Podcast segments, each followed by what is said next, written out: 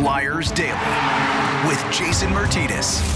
Not only a win edition of Flyers Daily, but an entertaining win edition of Flyers Daily.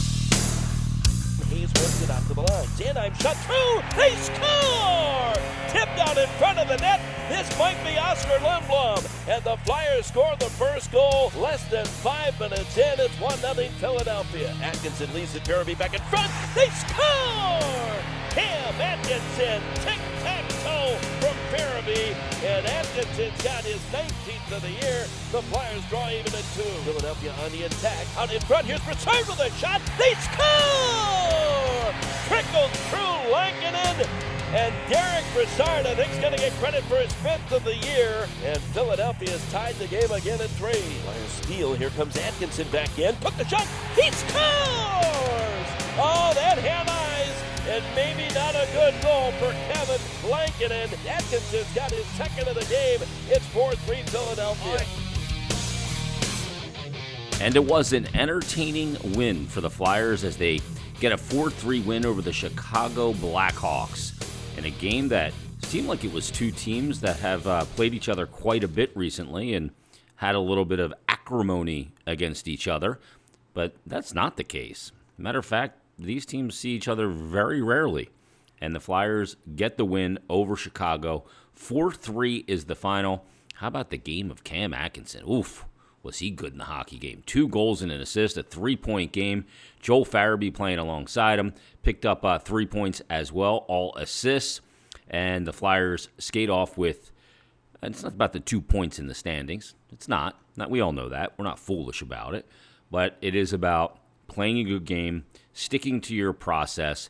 And I think the biggest element of this game and this win is that it comes after Mike Yeo was very direct about his team in the media after the game on Thursday, the loss against the Minnesota Wild, and after uh, the day after that game yesterday, when he talked about the teammates needing to hold each other accountable and about character. And sometimes you got to go up to a teammate or your best friend on the team and tell them you need more. And then if a guy is slipping, don't slip with him, drag him into the fight. And boy, did we see kind of, it was almost prophetic what Mike Yeo said because that's exactly what we saw in the game. We saw guys having each other's back.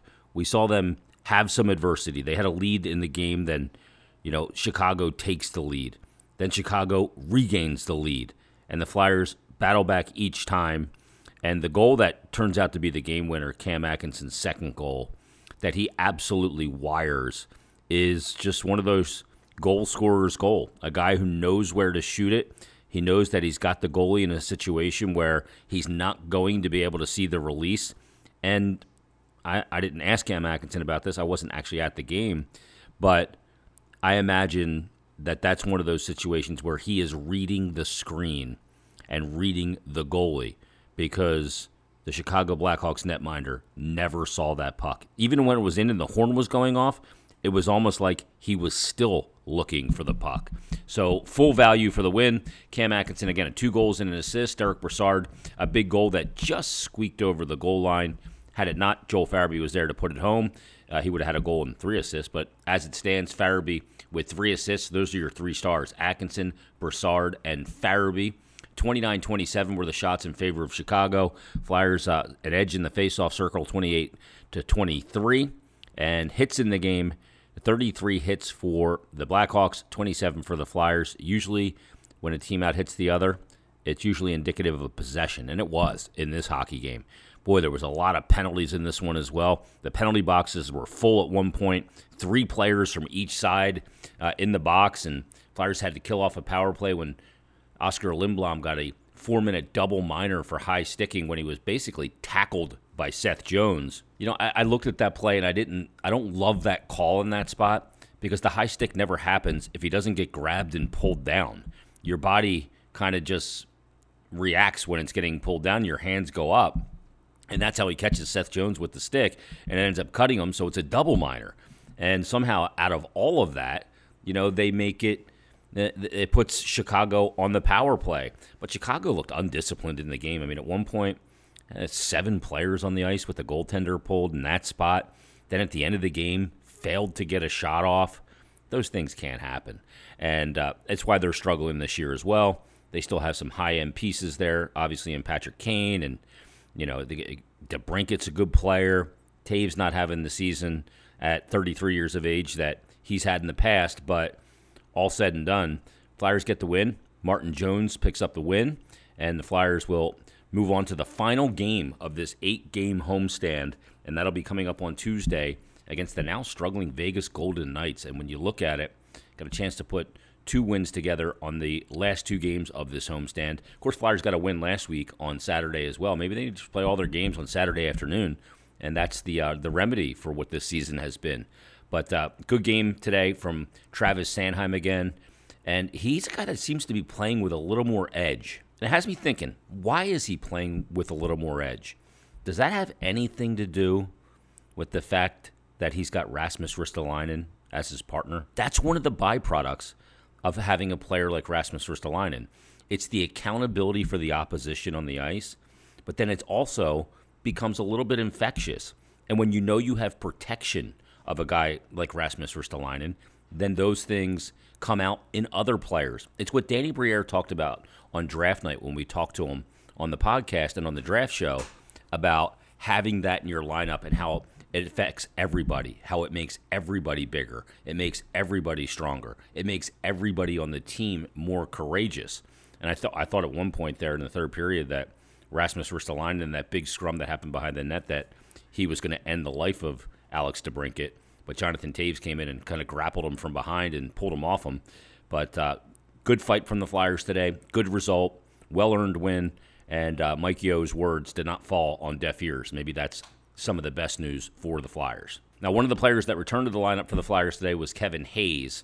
And Tim Saunders and Steve Coates had a chance to catch up with the Flyers center after the game. Well, it certainly helps to get healthy again. That's been an issue for the Flyers. They've missed 314 man games to injury, and one of the most injured plagued has been Kevin Hayes. He returns to the lineup today and played a real good first game. He's joined us downstairs. Kevin, can you even begin to talk about the frustration that this year has been for you? It's got to feel really good, though, to get back onto the ice and feel like you're getting close to normal again. Yeah, I mean, obviously it's been a tough year, uh, injury-wise. Um, we couldn't really figure out what was going on, and had a couple surgeries, and then uh, had a real bad infection. So uh, missed a lot of games. Came back, couldn't really play that well. Uh, rehabbed as, as hard and much as I could, and felt pretty good tonight. Hey, Kev, the, you know when you take a look at this this season, it's it's just been whatever can go wrong did go wrong.